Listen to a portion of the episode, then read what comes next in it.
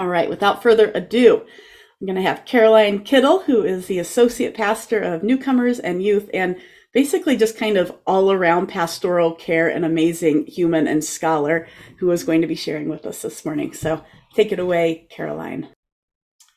All right. Thanks, Emily. So, good morning, and I'm thankful that you're here today. So, we're doing um, a vision series right now. And I really love how um, Emily, I think she might have gotten it from Lisa Ruby, framed us as Blue Ocean 3.0. So, Blue Ocean 1.0 is when we started about eight years ago. And Blue Ocean 2.0 includes the years that we were fully virtual for COVID 19.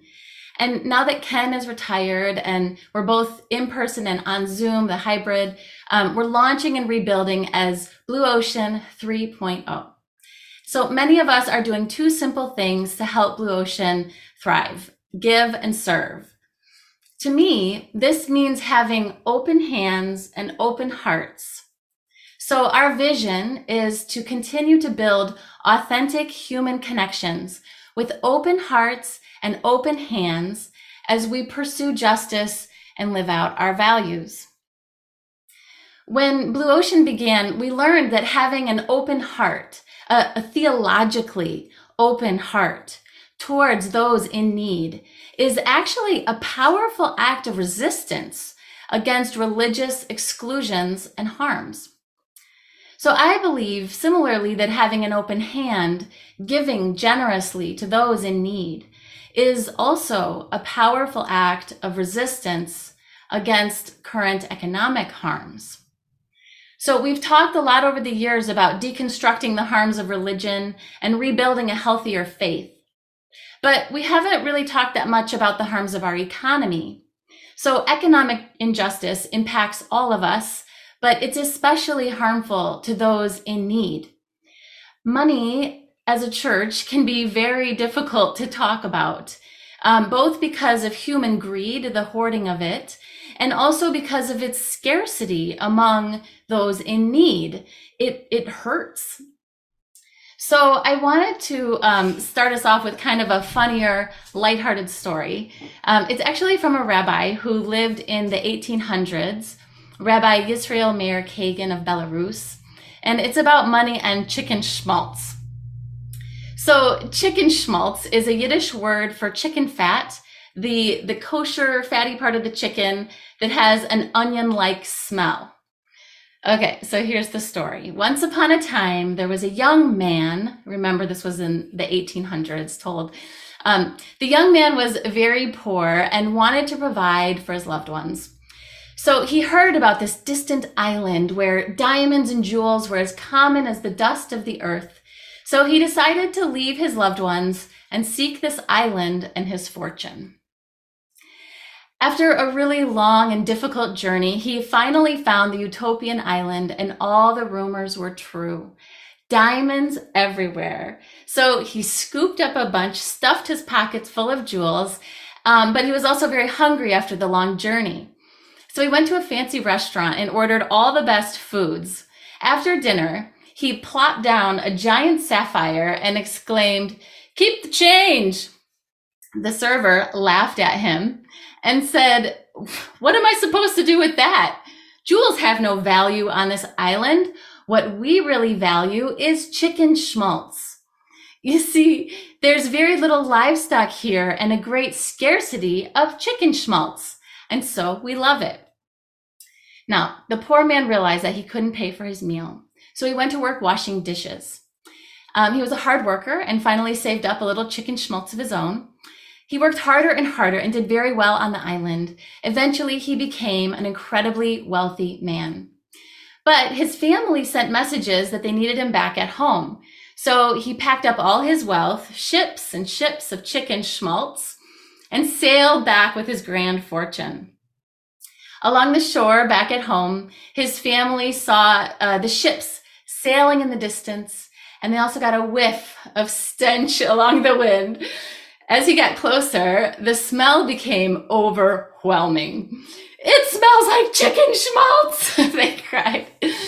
They cried in disgust. Um, so when he finally arrived, proud and feeling rich, his loved ones asked him, Where are the diamonds? And he scoffs at them. What value are diamonds? They're as plentiful as dust. What really matters is chicken schmaltz. So his loved one realized what had happened.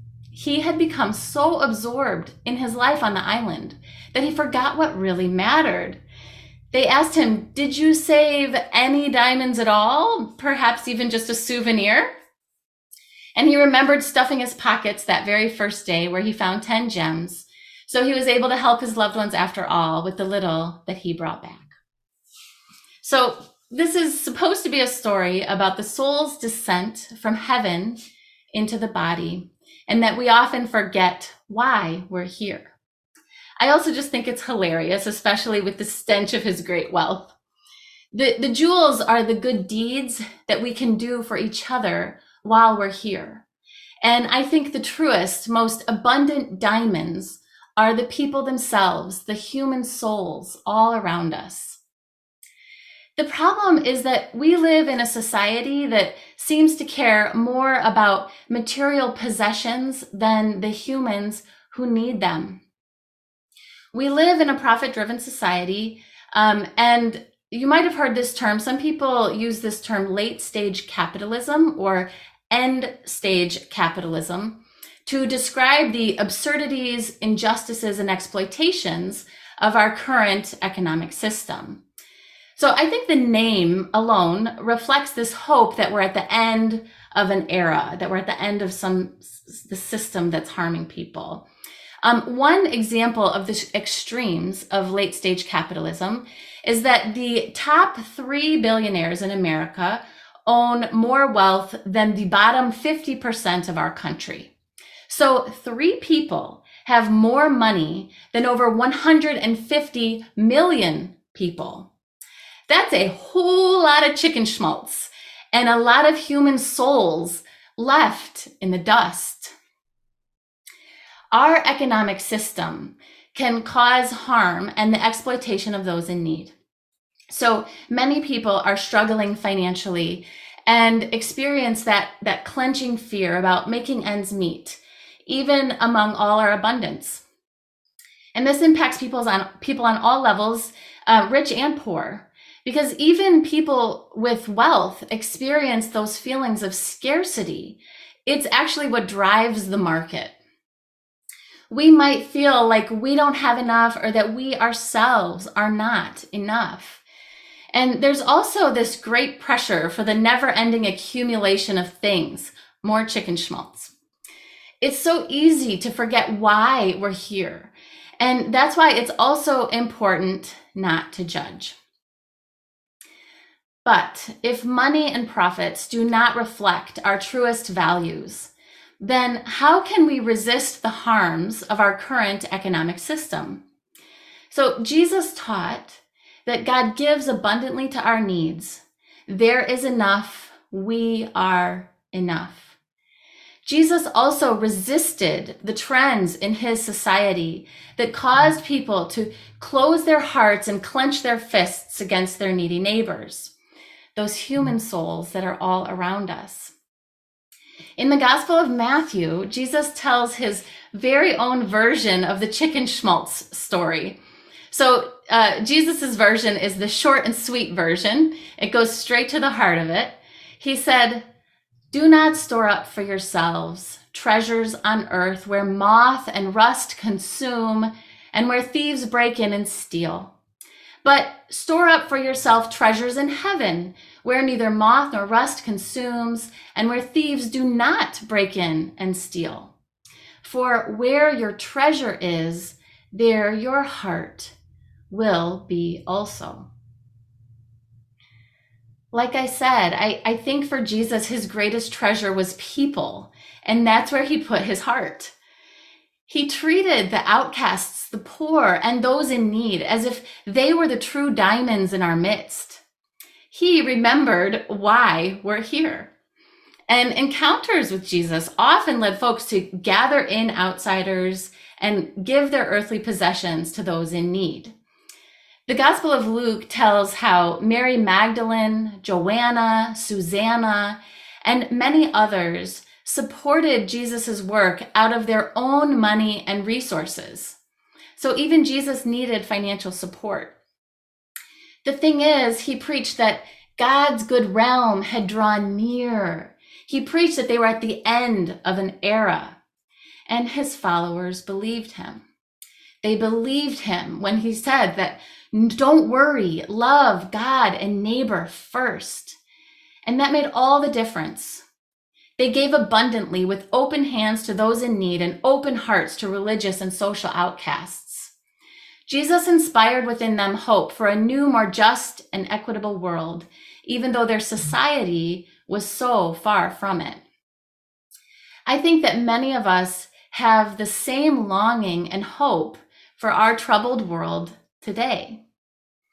And yet, like many of us, his disciples wanted to know when. When will heaven fully be on earth? When will God's good realm arrive with all its mercy and justice? Just like many of us, Jesus' disciples wondered when. And so Jesus gave them an image of birth and of birth pangs. He said, All this is but the beginning of the birth pangs. So, we've been talking about opening our hearts and hands to the human souls all around us. And here, Jesus is talking about birth pains. Now, to give birth, something has to open, make room, and let go. Just um, so, like when someone is in labor, um, the they're told, relax, release your muscles, just breathe. And the mind is telling the body to relax, to let go, to release. But the body is like, oh no, this is mine. I'm not letting go. So the body contracts and it tightens and it sends signals of pain flooding to the brain. Similarly, giving generously is not always an easy thing. We might want to be compassionate and give liberally without a grudge, but all of a sudden, our hands clench and our hearts say, Oh no, this is mine. I- am afraid what will happen. So, if the age to come is having its own birth pangs and all creation waits for it, then maybe we also will experience birth pangs. And if the world today is not yet the world that we hope it will be, then how can we live in, create, and support communities that do reflect our own truest values.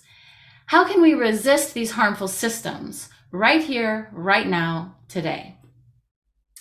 Well, Jesus told them, where your treasure is, there your heart will also be. So our world, uh, it needs compassionate, open-hearted communities that foster a healthy spirituality and a real connection to a real God. Blue Ocean is this kind of treasure to me.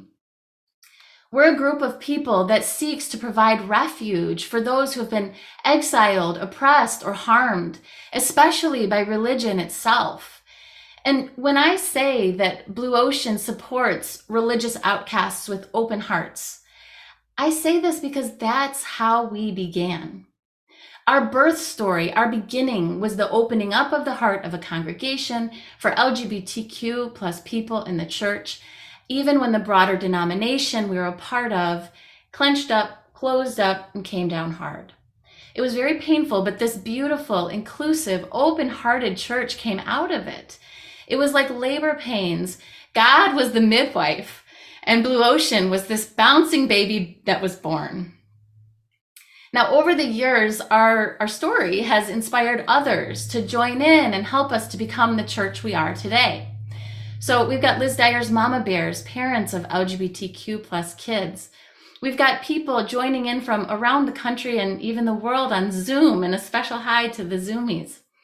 We've got people from different racial and ethnic and religious backgrounds. We have neurodiversity, age diversity, and economic diversity. We even have a variety of theological differences among us. Religious affiliation is at an all time low in our country. In fact, church membership is less than 50% of the population for the first time ever this year. Yet, people are still hungry for authentic human connections.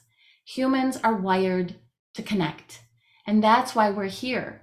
We have a need So, our reading from today, and thank you, Silas, you did a great job, was from Deuteronomy 15, saying, If there is anyone among you in need, a member of your community, in any of your towns, within the land that the Lord your God is giving you, do not be hard hearted or tight fisted against your needy neighbor.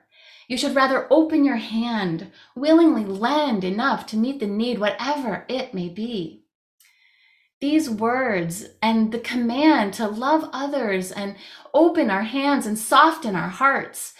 They're a reminder of the true diamonds, the shining jewels as plentiful as dust, the very reason why we are here to love the people around us. This is true even if we live in a world that loves chicken schmaltz and money and things. So sometimes we have to go through a kind of birth process to open ourselves up and remember why we're here. And I love imagining the birth of the compassion itself as a holy ground, a place where God is present. That is what Blue Ocean is to me. And my hope is that we can continue to open our hands and hearts to what God is doing among and within us. I hope that we can continue to contribute both large and small ways to help this gathering of beloved people to survive and thrive. So I want to especially thank you for being here. Um, thank you for connecting today. And thank you especially to those who need a church like this and to those who help make it happen. Our vision for Blue Ocean 3.0 is to continue to build authentic human connections with open hearts and open hands as we give and serve, as we pursue justice, and as we live out our values. So that's done. I'm done. Um, but we usually do a meditation. Uh, and I was thinking maybe of doing um, a few practical tips instead. Um, but first, let's give thanks to what we have been given and what we have. Um, remember that there is enough, we are enough, so just a moment of thanks for that.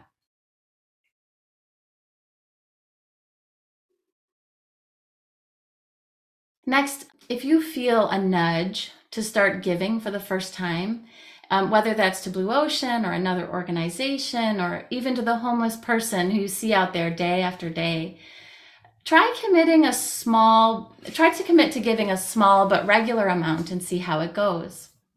And then if you already give, try uh, consider trying to find a way to serve as a volunteer or if you can increase your giving but maybe do this for like a specified period of time when that time ends you can reevaluate and then decide has this been good has this been right and if you already give and serve think about other areas in your life do you feel that you're giving your time and money to things that don't really matter like to chicken schmaltz how can you make adjustments to better align your life to your truest values? Think about where your heart maybe feels clenched or hardened or where your fists are closed. And if you feel a nudge, try opening up your heart and hand, making way for the birth process of the compassion itself, that holy place where the divine rests among us.